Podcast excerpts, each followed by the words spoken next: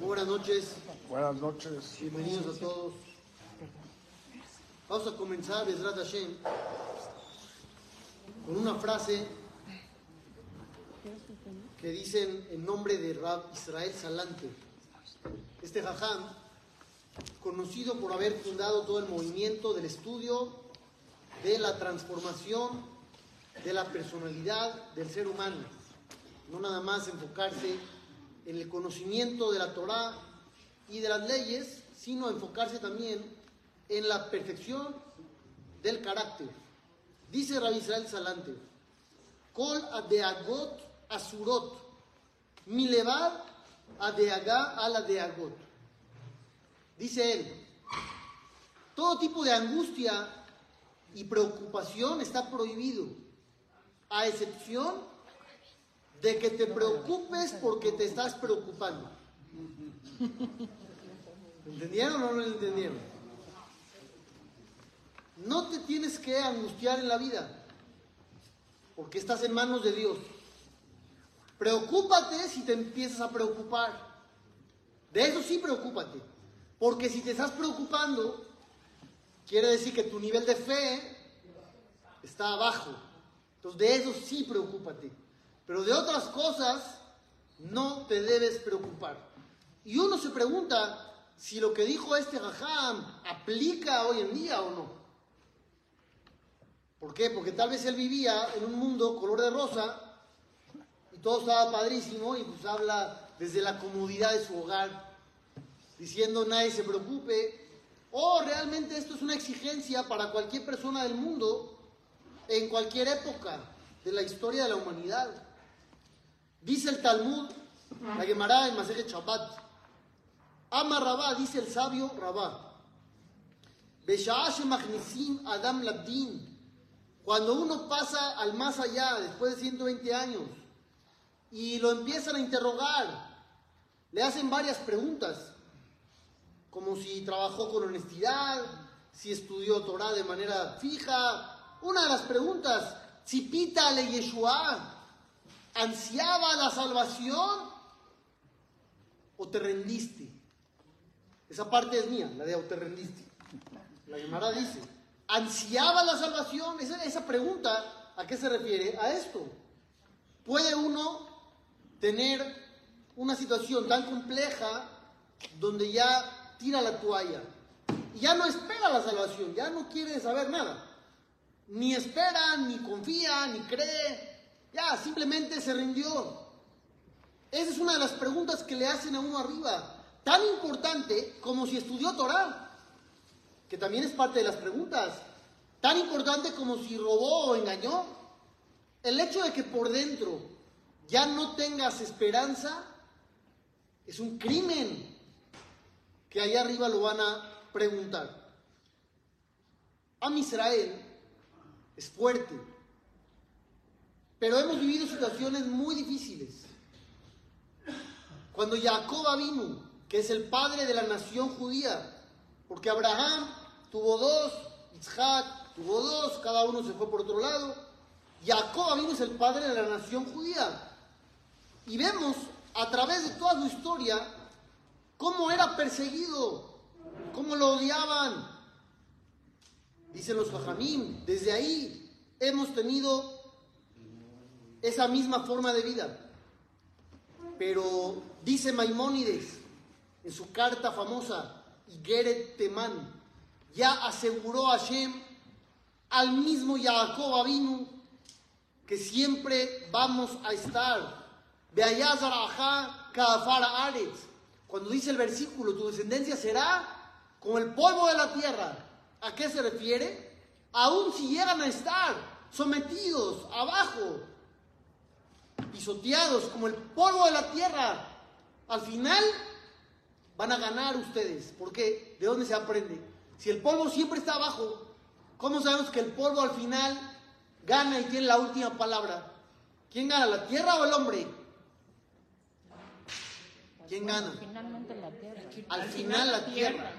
Porque al final el hombre acaba abajo y la tierra arriba. Entonces dicen los jajabim, ese es el ejemplo que puso Dios tu descendencia será Como la tierra, parece que tú la estás pisando, pero al final ella gana. Así es Am Israel. Aunque parezca que estamos hasta abajo, al final resurgimos y ganamos. ¿Qué hay que tener en cuenta? Las emociones, las angustias, los miedos paralizan. No nada más paralizan, a veces uno cae anímicamente y ya no quiere, como dijimos al principio, saber nada de nada de nadie. Dice el Maharal de Praga, con una, un ejemplo espectacular. Dice él, vamos a suponer que te dan una tabla con el grosor de un metro y diez metros de largo. Y la ponen en el piso y te dicen, camina a través de ella. ¿Tendrías dificultad? No, no. Tienes un metro de ancho y diez de largo. ¿Tendrías dificultad? No. No. Podemos decir que a menos que estés con varias copas encima, no tendrías dificultad alguna en cruzar por ella. Pero si esta misma tabla con las mismas medidas te la ponen a 20 metros de altura y vas a caminar por ahí, ¿qué pasaría? Estarías aterrorizado, estarías con pavor, con miedo y, dice el Maharal de Praga, mucha gente se va a caer. Mucha gente que podría transitar la tabla a nivel piso, si se la pones a esa altura, terminan cayéndose del miedo. El miedo. Nada más del miedo. Entonces el Maharal de Praga dice, cuando uno tiene miedo de la pobreza, por ejemplo, le da fuerza a la pobreza de apoderarse de él. El miedo nada más. Tal vez Dios no le decretó pobreza, pero él le tiene miedo a la pobreza. Eso le da poder a que la pobreza llegue y trae varias pruebas, como sabemos de Job, que de tantos miedos que tenía, le pasaron cosas. El título de la clase de hoy, ¿cuál era? ¿Lo vieron o no lo vieron? Tres ¿Cuál palabras. Tres palabras. Tres palabras que pueden cambiar tu vida. Rabhaim Ibolojin, un gran sabio, alumno del Gaón de Vilna, dijo tres palabras que están en la Torá, pero él dijo que esas tres palabras pueden cambiarte la vida. En Odmi Levadó. No hay nada fuera del poder de Dios. En español son más palabras, en hebreo son tres. En Odmi Levadó. No hay nada fuera de Dios. Nada, ni nadie te puede hacer daño ni beneficiar. Solamente Hashem. Hay intermediarios. Pero Dios es el que decide todo. Y dijo Rabhaim y Bolojin en su libro Nefesh Haim, si uno en su pensamiento se apega a este concepto, se salvará de todo mal. Si tú en tu cabeza estás totalmente convencido y logras asimilar la idea de que estás únicamente en manos de Dios, realmente tendrás protección extra y nadie podrá hacerte nada. Y te salvas de cualquier cosa. Y realmente es una llamará. La llamará en el tratado de Julín. Dice lo siguiente. Había una mujer que quería hacerle un hechizo a Rabbi Hanina, un sabio de la época del Talmud. Para hacerle un hechizo, ella quería agarrar tierra de abajo de la cama del jajam. En vez de patas de araña y así. Era la tierra abajo de la cama. Con eso le iba a hacer el hechizo. Rabbi Haniná se dio cuenta y le dijo, agarra tierra, no te servirá de nada. En Osmi levantó que La Torah dice que no hay nada fuera del poder de Dios. ¿Quieres agarrar tierra? Agarra tierra. Haz lo que quieras. Yo sé que no hay nada fuera del poder de Dios. Y obviamente a Rabbi Hanina no le pasó nada, porque esa historia termina bien. No hay que perder de vista nunca estas tres palabras. Todo es Dios, no estás bajo el poder de nada ni de nadie en tu vida. Regresemos a Jacob Avinu. Dentro de los sufrimientos que él tenía, de los más fuertes e intensos, fue la ausencia de su hijo Yosef. Yosef era el hijo primero de Rachel, su esposa querida, por la que él trabajó 14 años, porque trabajó 7, le dieron a la otra, trabajó otros 7, 14 años por Rachel. Y no podía embarazar y la sufrieron mucho. Al final, Baruch Hashem llega Yosef.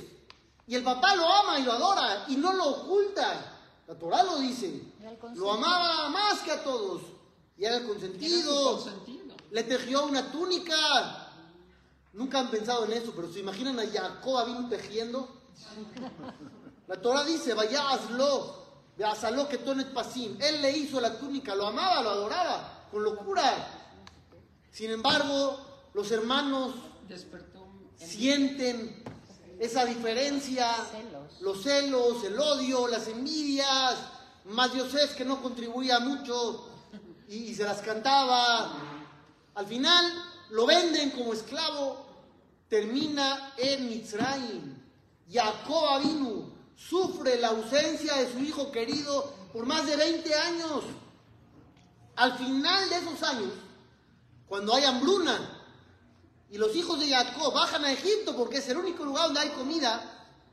Yosef es el virrey y ellos no lo reconocen, pero él sí.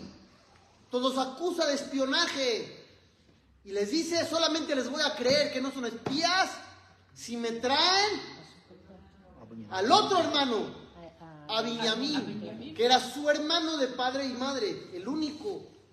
Y toma como rehén a Shimón. Shimón, el otro hermano, se va a quedar aquí hasta que traigan al otro. Pasó un año, porque Jacob no quería dejar ir a Benjamín. Al final le dicen los hermanos de Yosef a Jacob, ya no hay comida. Tenemos que bajar otra vez. Tenemos que llevar a Benjamín. ¿Qué dice Jacob? No. ¿Qué dice Jacob?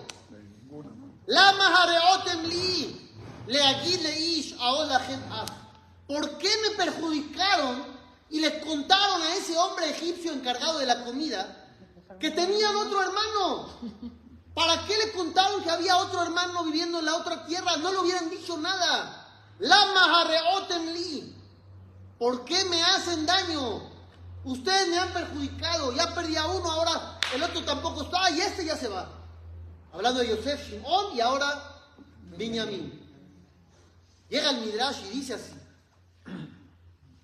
Amar a Kadosh Barujú, dijo Dios. Yo estoy ocupado en engrandecer a su hijo, a Yosef, en hacerlo el virrey, que, que maneje todo el país. Lo estoy engrandeciendo.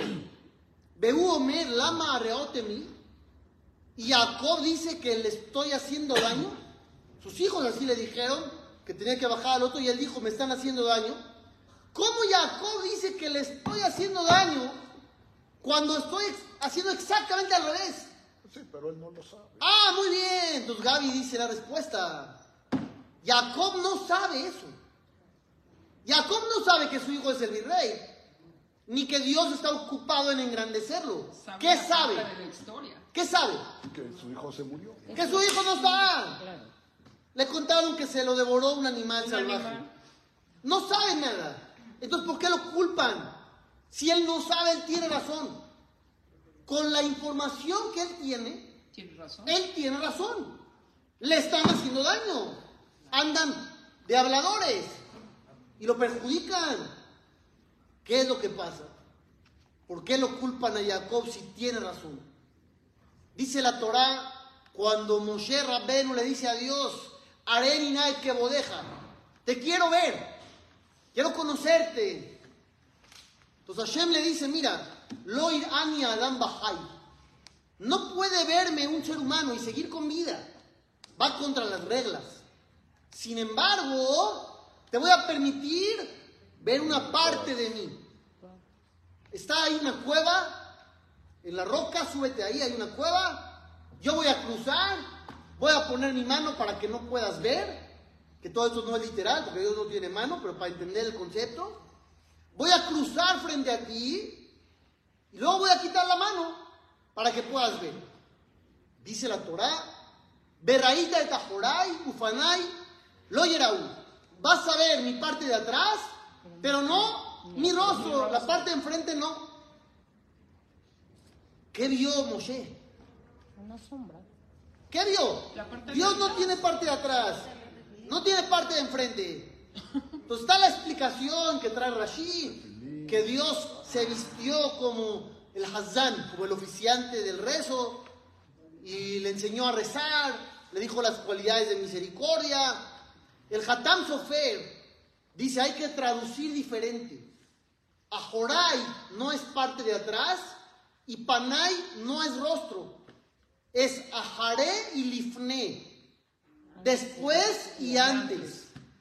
Dios le dice a Moshe, tú me quieres ver, me vas a poder ver después. Pero antes no. ¿Qué quiere decir? Dice este sabio, el Hatam Sofer, muchas cosas no las vas a comprender, sino hasta después. Si las quieres ver antes, no vas a poder. Muchas de las cosas que vas a ver no las vas a entender. Pero va a llegar un tiempo después donde ya las vas a comprender. El mismo Moshe Rabbenu, al principio de la historia, cuando fue la primera vez con el faraón, Dios lo mandó, fue para allá. Y le dijo, dice Dios, que deje salir al pueblo. ¿Qué contestó el faraón? ¿Quién es Dios? ¿Quién es Dios? De ninguna manera. ¿Quién es Y ahora que están pensando en libertad, quiere decir que tienen tiempo libre para pensar en, en esas cosas. ¿Qué vamos a hacer? Aumentarles el trabajo. Les va a ir peor. Regresó Moshe con Dios. Le dijo unas palabras casi idénticas a las de Jacob. Le dijo, Lama jareota la amas de. ¿Por qué le haces daño a este pueblo? Moshe a Dios. Así le está hablando. ¿Por qué le haces daño a este pueblo? Pero ¿cómo termina la Torah? Cuando Moshe Rabbenu se está despidiendo, al final de toda la Torah, dice Atzur Tamim Paolo, Kijol de Rahab, Mishpat, El Emuná, Ben Abel, Tzadik, Beyashar Hu. ¿Qué quiere decir todo eso? El creador es íntegro en sus acciones, es confiable, no hay cosas chuecas, él es justo, él es correcto. ¿Vieron el cambio? ¿Vieron el cambio o no lo detectaron? Durante 40 años que pasaron, desde que Moshe fue la primera vez y le dijo a Dios, tú estás actuando mal, le haces daño al pueblo. Moshe ve injusticia. ¿Cómo termina la Torah? Al revés. Al revés. Moshe declarando, Que Dios, Dios es justo. es completamente justo, es correcto, no hay nada chueco. Aprendió al final, pero ya estamos viendo 40 años de diferencia. Todos nosotros tenemos que aprender de esas palabras. En od mi levadó. No hay nada fuera del poder de Dios. Él controla nuestras vidas y hay que depositar nuestra confianza solamente en Él.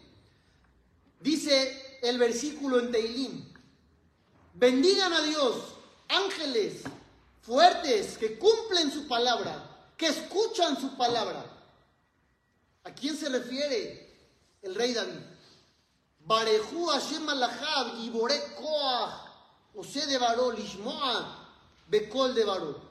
¿Quiénes son esos seres humanos que se comparan con ángeles? Que son fuertes, que escuchan la palabra de Dios y cumplen. Dice el Midrash, dice Rabbi Yitzhak, se refiere a las personas que cuidan la santidad del séptimo año. ¿Qué se hacía el séptimo año? Desde que entramos a Israel, se iban contando los años. Cada séptimo año se descansa el campo. No hay chamba. Era la actividad principal de la gente en ese, en ese momento, en esa época. La agricultura. Le dices a todo el mundo, se acabó un año completo, no trabajas. Entonces dice el Midrash, en nombre de Rabbi conozco personas que cumplen un precepto un día. Otros aguantan una semana. Hay algunos que aguantan un mes. Pero un año. Esta persona que está viendo cómo su campo está ahí, y no lo trabaja, se llena de qué? De, De espinas, de animales, todo está descuidado. Ahora cuando quieras empezar, Hay que limpiar. te va a costar trabajo, no vas a empezar al otro día y ya está todo otra vez. Te va a costar tal vez otro año. Pero esta persona es fuerte, comparado con un ángel, porque confía En Dios. en Dios. Si Dios le dijo, no trabajes, yo me encargo, ¿qué dice él? No trabajo. No trabajo, Dios se encarga. Pero está viendo que todo se está ye- yendo en picada. Él está tranquilo. Por eso dice David Amelech, son como ángeles. Esto no es normal. Tiene una confianza bárbara en Dios. La Gemara, en el tratado de Nedarim, cuenta sobre Rabbi Yehudá, uno de los grandes jajamín, que era pobre, pobre, pobre. Tan pobre que tenían entre él y su esposa una sola vestimenta para salir a la calle. No tenían dos, una para él y una para ella. Se turnaban. Cuando él tenía que salir, él se la ponía. Cuando ella tenía que salir, ella se la ponía. Lo hablemos, estamos en un nivel de pobreza Extremo. tremendo. De repente cuenta el Talmud, el jajam principal de la época, Rabban Shimon Ben Gamliel, había decretado que se reunieran todos un día colectivo de ayuno. ¿Y quién faltó? Rabbi Yehuda, no pudo ir. Preguntó, ¿qué pasó? ¿Por qué no viene? ¿Qué le contestaron? No tiene ropa. Salió la esposa, no tiene ropa para salir. Rabban Shimon Ben Gamliel inmediatamente, cuando se entera de esto, le manda ropa. Le manda ropa a Rabbi Yehuda. Toca la puerta el mensajero, abre Rabbi Yehuda. ¿Qué dice Rabbi? ¿Qué es? Le dice al mensajero, ¿qué me trajiste? ¿Ropa? ¿Qué crees? ¿Que me falta dinero? Levanta el tapete de su casa y está lleno de monedas. Le dice, no es que me falte dinero. Yo no quiero tener provecho o satisfacción de cosas de este mundo. Y bajó el tapete y el otro se fue. ¿Ustedes qué están pensando? ¿Qué están pensando? Se equivocó. No, Están criticando a Rabbi Yudá. No. Pero Están criticando al Jajam. ¿Cómo puede ser? Qué exagerado. Es básico, necesita una ropa. no es que va a exagerar, pero se tiene que vestir. Es lo mínimo, se tiene que vestir. pero aparte Hashem quiere que... que Hashem quiere que uno se vista y salga. Lo que no saben es que Yudá no tenía monedas. No tenía dinero. No tenía un peso.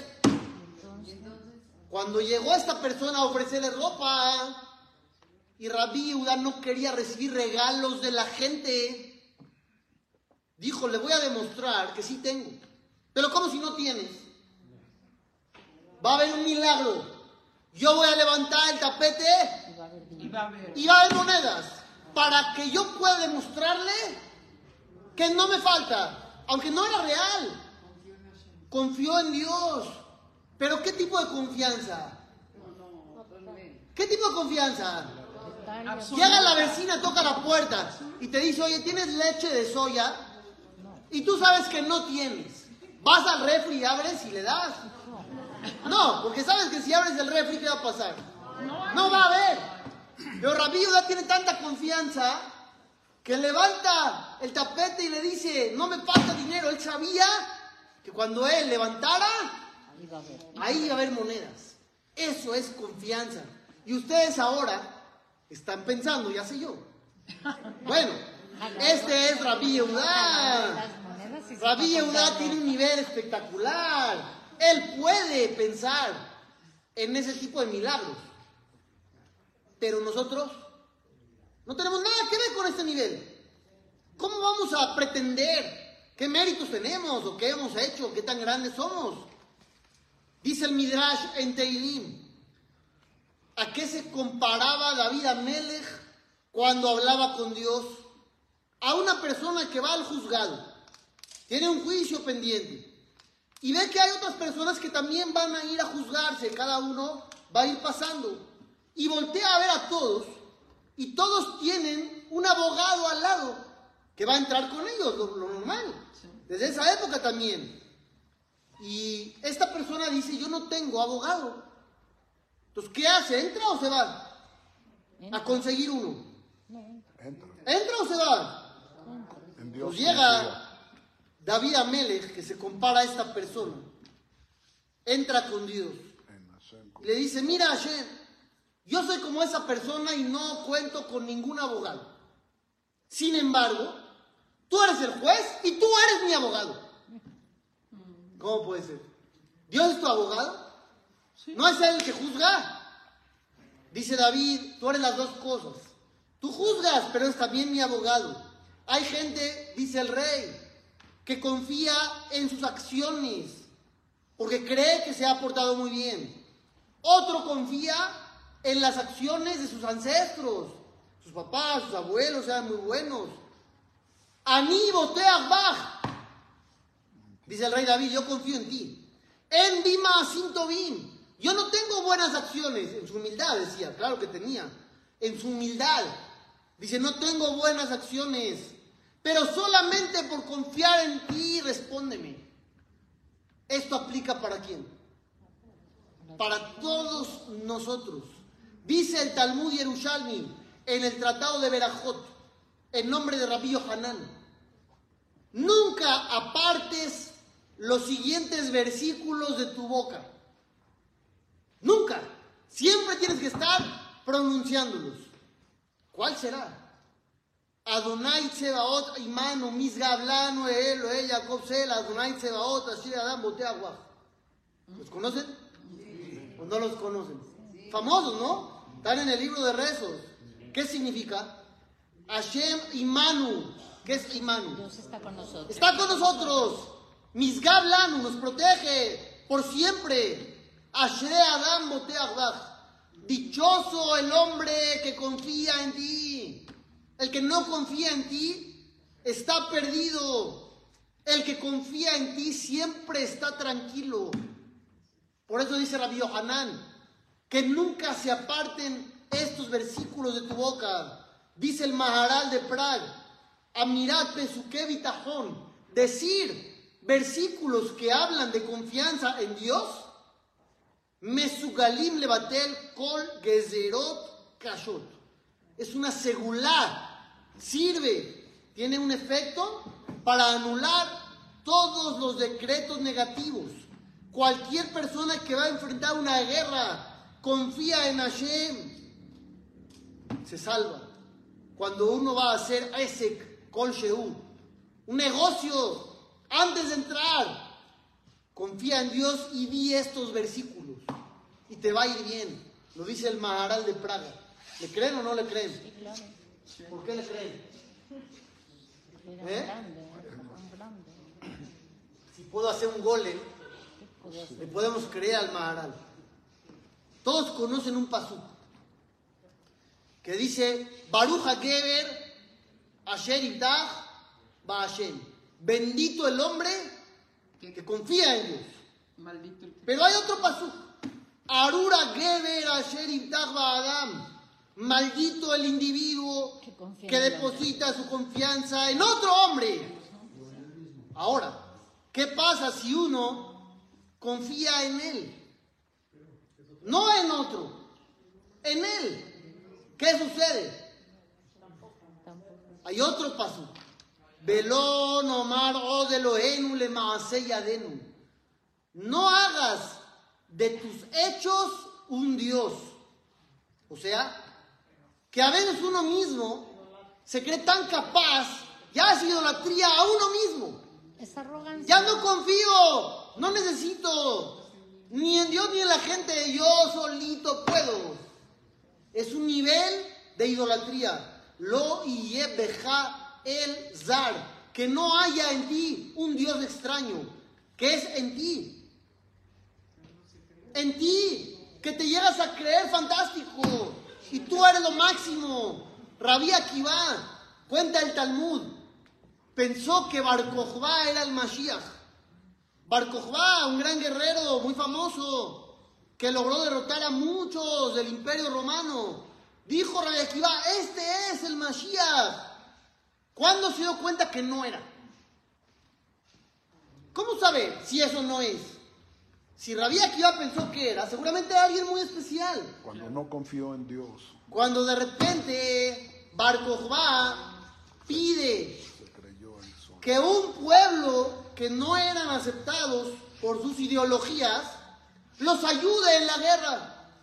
Le dice Rabbi Akiva, ¿para qué los convocas? Ellos no son aceptados por nuestra ideología. No necesitamos su ayuda. Tenemos a Dios. ¿Qué le contestó Bar no es suficiente. Yo no necesito la ayuda de Dios. Si Dios no ayuda al enemigo, yo solito me encargo de ellos. O sea, no necesito que Dios intervenga para ayudarme a mí. Con que no intervenga para ayudarnos a ellos y Dios simplemente se salga de la jugada, Yo me encargo solo. En ese momento, dijo Rabbi Akiva, acabó. este no es el Mashiach. Se rompió las ropas en señal de duelo. Ben Kozibá, no eres Bar Kokhba, hijo de una estrella que representa al Mashiach. Eres Ben Kozibá, hijo de la mentira. Eres un fraude.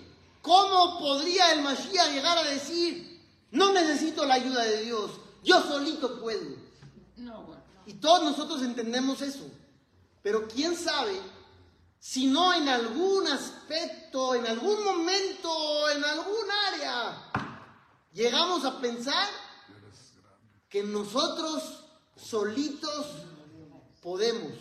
Y te olvidas de las tres palabras en Osmi Levadó. No hay nada fuera del poder de Dios. Tienes que entregarte a Él. Tienes que entender que dependes de Él. Más en estos tiempos tan complicados. Uno se pregunta, ¿y qué va a pasar? ¿Y qué va a pasar? ¿Y qué va a pasar? ¿Y si esto? ¿Y si aquello? ¿Y si esto? ¿Y si el otro? Dios. Que hay que recordar. Hay un Dios que está manejando todo. No estamos en manos de nadie, ni de nada. Porque uno siempre empieza a pensar, y si se mete acá, y si esto pasa, y si... es-". No dependes de nada, ni de nadie, nada más de Hashem. Entonces, ¿qué debes de hacer? confianza. Apégate a Él. Además, Pégate a Él, pídele a Él. Solamente dependes de Él. Deja de pensar otras cosas. En Osmi levantó que ti, como dijo Rabbi Haniná, quieres agarrar tierra, haz lo que quieras. Yo no dependo de nadie más que de Akadosh Baruchú. Creo que esas palabras son básicas y nos pueden reforzar un poco más la fe en estos tiempos tan complejos. Hay que trabajar en esto no paralizarnos por el miedo y la angustia, sino confiar en que hay un Dios que todo puede, todopoderoso. Shema Israel, Hashem Eloqueno, Hashem Echad. Significa solamente hay un único Dios que existió, existe, existirá, es todopoderoso, supervisa a cada persona de manera individual, gobierna en los cielos, en la tierra y en los cuatro puntos cardinales Asá, Ose, Beyase, le cola Maasim. Y él hizo, hace y hará todo lo que hay. Es lo que hay que pensar. Buenas noches. Tenemos conferencia mañana, aquí mismo a la misma hora, con el Jajam Shlomo Benjamu, invitado especial de lujo. Es un gran orador, se los recomiendo que vengan. ¿Ese es el tema? ¿Cómo acabar con jamás? Ahí me cuentan cómo está.